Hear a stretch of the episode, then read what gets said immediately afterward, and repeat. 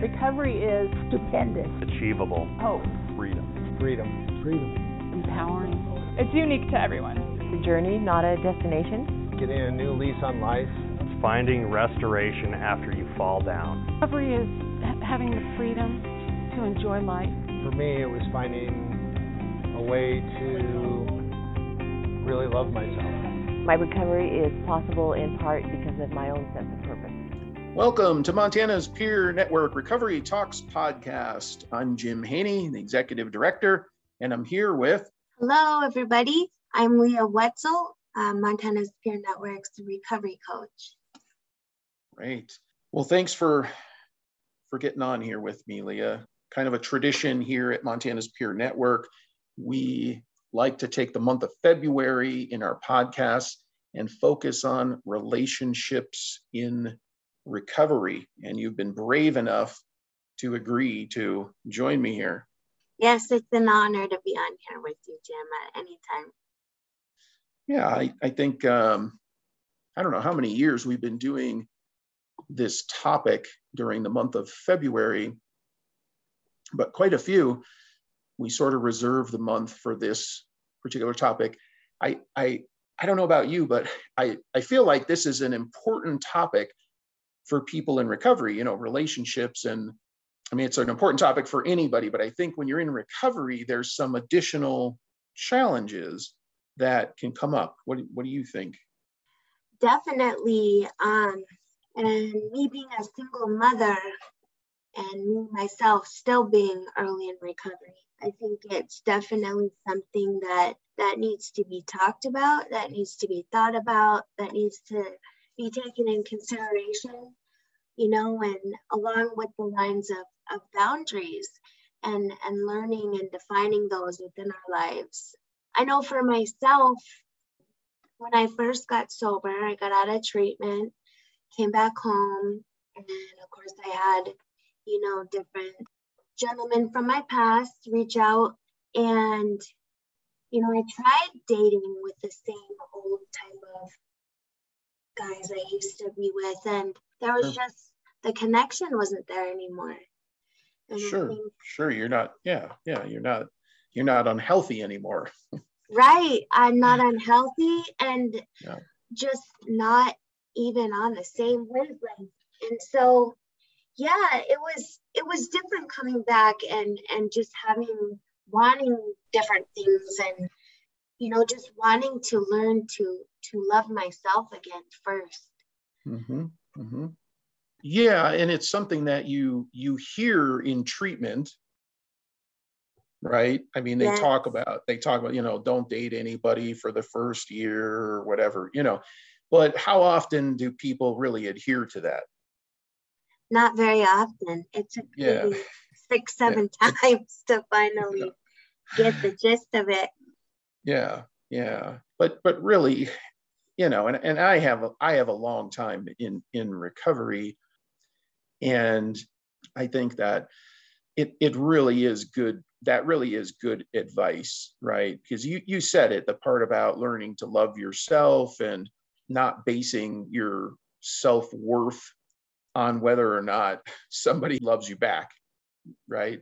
Right and being able to focus on you and who you are and your needs and like for you i mean you're a single mom. I mean what's what's that like? I mean you're you're a single mom in recovery and that must bring challenges. It definitely does and i tell you what doing things the right way and and thinking these things through and really looking at and laying out the pros and cons and the benefits of just focusing on myself building my own self-worth up finding out who i am what i like and then also bringing my kids along for this this new life this new healthy mm-hmm. life and mm-hmm. it hasn't been easy it hasn't been easy but as seeing my kids really succeed and and doing well and being happy being able to be there every day after school mm-hmm. Mm-hmm. you know little things like that have just yeah. meant so much to me the payoff of, of just working on myself and the relationships that I have in place already has Mhm. has really been beneficial and you know I'm okay with that and you Mhm. know maybe some way some you know at some point down the road I might meet somebody but at this point in my life I'm I'm I can say I'm really happy and comfortable with where I'm at. That's good. That's good. Do your kids ever ever say anything to you about dating? Like, mom, how come you're not you're not, you're not dating somebody? Or do they ever give you a hard time that way? Well, I mean, I have, we're at stores or, or, you know, I've had guys reach out to me on social media and, Mhm, you know, I might mhm. talk to some for a little while, but nothing really comes of it. My Mhm. son is very protective. Oh, Um, even when their dad, even when they're, because we're, we get along for the Mhm. kids, you know, but even when Mhm. their dad's here, my son will be like, when's dad leaving? You know? yeah. so so when you do meet somebody, you're saying you're going to have to run them by your son first and let him let him kind of screen them screen them for you. Well, I mean, I don't know. I play it in my head and I'm like, if it was to happen, I would have to be that be with them for quite a while before I even brought them around my kids, I think. Oh, okay. Okay. Yeah. Yeah. Yeah. Well, that's good. Yeah. Well, I uh I so I'm unlike Leah, I don't have kids and I'm I'm married and I met my wife online on a and I'll I'll plug the I'll plug the the uh, platform because I think it's great uh, on eHarmony. So most people are familiar with you know commercials and that kind of thing. But kind of a funny story how that came about was you know I so I you know got divorced and you're thinking oh you know I want to I'm gonna I want to meet somebody and date again. And you know and I mean you're in recovery so you're not going out to bars. That's not going to be something you're going to do. So okay so that seemed to make sense but it also made sense to me because i could kind of screen people right? And people if you're familiar with these things these profiles you create well, what are you looking for? And you know you check all these different boxes age demographics kids you know previously married all that stuff. But there's some unique ones in there right? Like um how often do you drink? It says something like that right? And there's there's all these choices like like daily drinker you know hard partier you know uh, occasional you know whatever right? And and there's none you know so okay i'm in recovery so i check the none box. And then um, i think one of the last questions is what's your radius like distance you know from where you are? So check the i think the lowest one was like 50 miles. And you know it says hold on we'll populate your dates for you or whatever you know and like two people pop up you know in the thing. There's like two people who meet your criteria and i'm like whoa okay you know.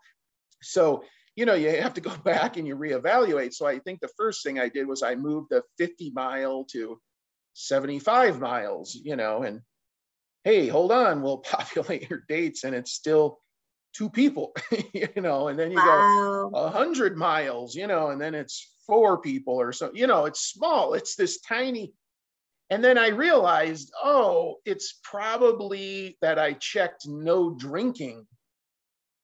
So now you start scrutinizing the other choices, drinking occasionally or, you know, something. I can't remember exactly what it says. So you, you know, you bump the little thing up one and then it expanded a couple more but i had to go two i think it was 250 miles you know just to get like a handful of possibilities. Um you know and, and my my wife was uh from idaho and i think she was like it was like 210 miles.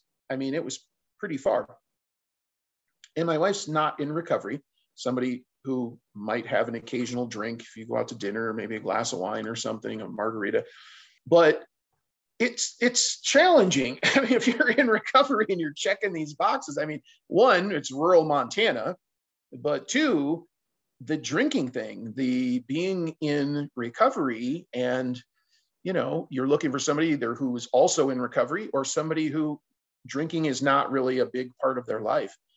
And so that was a huge challenge right off the bat, you know, was just, but I do have to say, if you use something like eHarmony, it does do the work for you. It does kind of screen, you know, it screen, screens out people because if you choose the, you know, I was messing around and I choose the, and I can't remember the choices exactly what it says on there, but you know, frequent drinker or daily drinker or something. I mean, you know, you got people with profile pictures with bottles of booze and right, they're half half in the bag, you know, and it's like, you know, Wow. right? It's it's not part of your life anymore, and it just seems so foreign. I mean, I've been in recovery a long time, and it just seems so foreign. But yeah, it was. um I remember that. I remember the choices being so small and thinking, "Oh my gosh," you know. Yeah, slim pickings. for sure for sure for sure. Um, but then i think too the next part of that is when you do meet somebody and you begin a conversation what's really common is hey leah what do you do for a living? Have you had this happen to you yet? Have you had this happen now that you're working at mpn and you know? Oh, yes. Just the other day, I had somebody ask me what I do or where I work. mhm, And, you know, I've been working within recovery for around two years now. And so, for the most part, if people know me, you know, locally, they they know, you know, I'm in recovery. But when I do get asked what I do, they'll look at me and what is that? You know, what if they're Right. not familiar? And so I'll explain it. And then me, how I am, I'll go into this big old conversation, you know, because I'm passionate about what I do. right It's not just some little intro, but yeah, um, but I love it because it already sets that boundary down. You know, whether it's social media or in person, people know. Like, I'm in recovery. I work in recovery. Um, I've kind of been that person locally that if people are looking to uh, find recovery support, whether it be groups or mhm, individual, they they tend to come to me for questions. But mhm. yeah, I like it because um, they got to be up on their game to even be able to come and, you know, Oh, Leah's setting the bar. Yeah. Yeah. Yeah. You hear that, guys? You got, you know, you got to come with some game, some recovery game for Leah. Yeah. but um, yeah, I mean, I, I I love what I do, and if it was if I was ever to find somebody, it would definitely, I would think that they would be on this level of type of work possibly. So you would need them to also be in recovery. Yes, yes, I've tried. I've tried being with people that that weren't, and maybe not heavy drinkers, but light Mhm. drinkers, and mm-hmm. I was just too weak still, you know. mm, mhm. Um, and me being only getting going coming close up to my four year mark, I think it's just smart for me to either stay single or be with somebody that that is also uh, fully working in the recovery. Mhm, mhm. Yeah, I think um, like when I met my wife, I mean, you know, same thing. I mean, early on, one of the first questions, what do you do? So then, you know, you tell them, oh, Montana's peer network and what that's all about. And then the next question is, well, how did you get into that? I mean, you, you sort of, when you're in recovery, you kind of you do have to, I mean, you said like set a boundary, but it's like you have to kind of disclose that stuff right up front. If you mm-hmm. work, you know, if you're a peer supporter or if you work in an organization like MPN, I mean, you really do have to kind of disclose because what are you going to say? I mean, it's like, oh, I just took a job. It's like, no, I'm in recovery. Oh, how'd you get in recovery? How long you been in recovery? You know, all of those kinds of questions. Yeah. Which which can be kind of uncomfortable because you know you don't want people to judge you and you don't know uh, people's level of understanding about mental health issues or substance use issues or trauma issues so when you first meet somebody you don't really know and the longer you're in recovery you you meet lots of people who don't understand you know and after you explain to them what you do you know they they go and stand on the other side of the room you know right? Yeah. like right? And yeah so i think it is hard. I think when you first when you're first trying to date date somebody or you're looking for somebody to date you're getting to know each other there's that feeling out period. And yeah it's like is the person educated? Do they understand recovery you know all of that that kind of goes with that. And uh, are they accepting of that? Where are they in their own life? Because it's not always about you as the person in recovery. Sometimes it's actually about them because you're reminding them of flaws and challenges they may be having in their own life right? And so That's right. yeah yeah. It's like these people that go to support meetings to try and date have you ever experienced that you know where Oh yeah. Well, I I don't know if they came there just for dating, but I I kind of figured it out after a while that they were there only for a moment of time and then yeah once they got what they wanted, I didn't see them Right, again. right right once they hook up then then they're gone right and then you have this Yeah. loss you have this loss in the group But, right. Mm-hmm.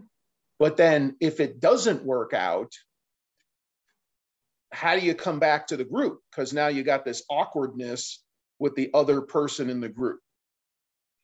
Oh yes, or if you have somebody that's, you know, with mul 13 stepping with multiple partners oh, and sure sure. then there's a lot of uncomfortableness and that's not fair not only to themselves they're not giving themselves a chance but it's not fair to like you said the dynamics of the group because Yeah. then we're we're losing that person that was in the group that really exactly gave us that perspective you know because more minds are better than one or none you know Sure. Yeah. It, well, in group dynamics, I mean, when you start going to a group regularly, you get to know all the personalities in the room, men and women, sharing their experiences.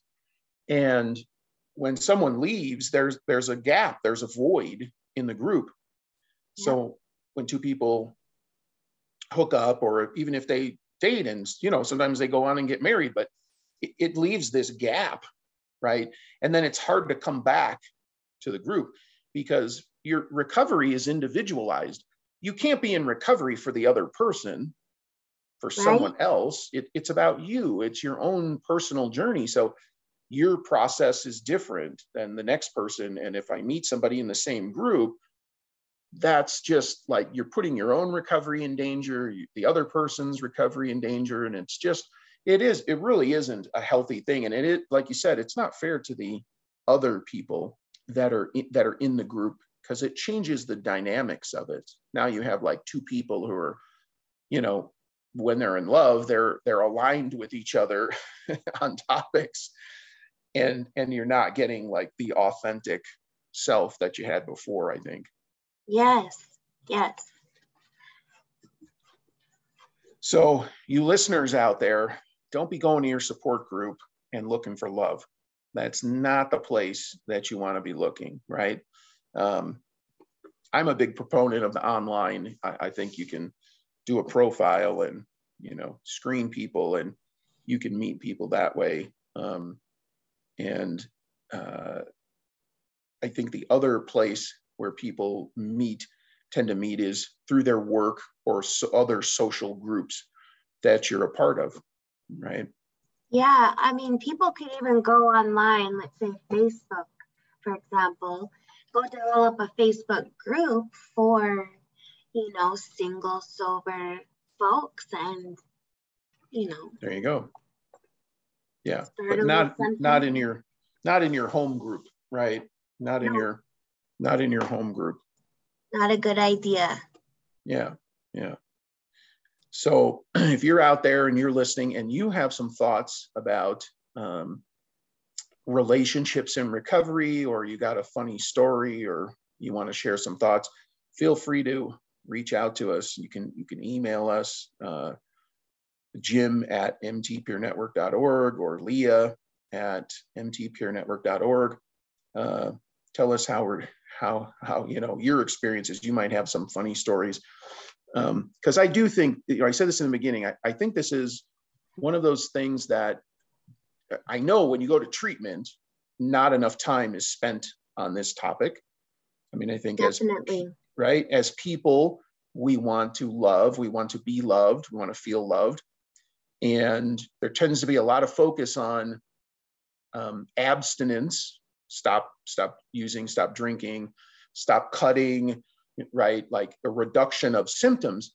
But um, after treatment is done, you go home, and you know there's a, there's a life to be lived, right? Right. And so uh, don't be afraid if you're in recovery um, that you can't have a relationship or that you're not going to meet people, regardless of what your diagnosis is.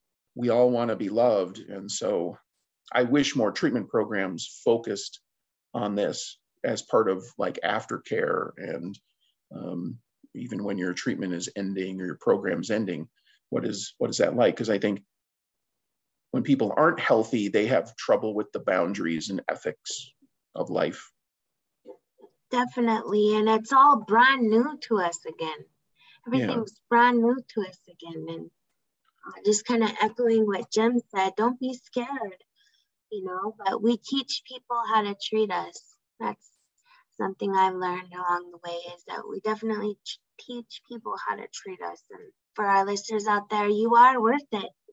And like Jim said, if you have uh, any ideas or anything to add on to what we've said, we'd love to hear from you. Possibly yeah. get you guys on this platform. Uh, visit with us you know, listeners, look forward to more podcasts. Leah and I have a whole bunch of podcasts that are going to be coming out. We do weekly recovery talks. And again, for the month of February, we are focusing on relationships. So thanks so much for tuning in to Recovery Talks. Bye. We'll, we'll catch you next time. Bye bye. Recovery works and recovery is possible. Recovery works and recovery is possible. Recovery works, recovery is possible. Recovery is possible. recovery works and recovery is possible. Recovery works and recovery is possible. Recovery works and recovery is possible. Recovery is possible.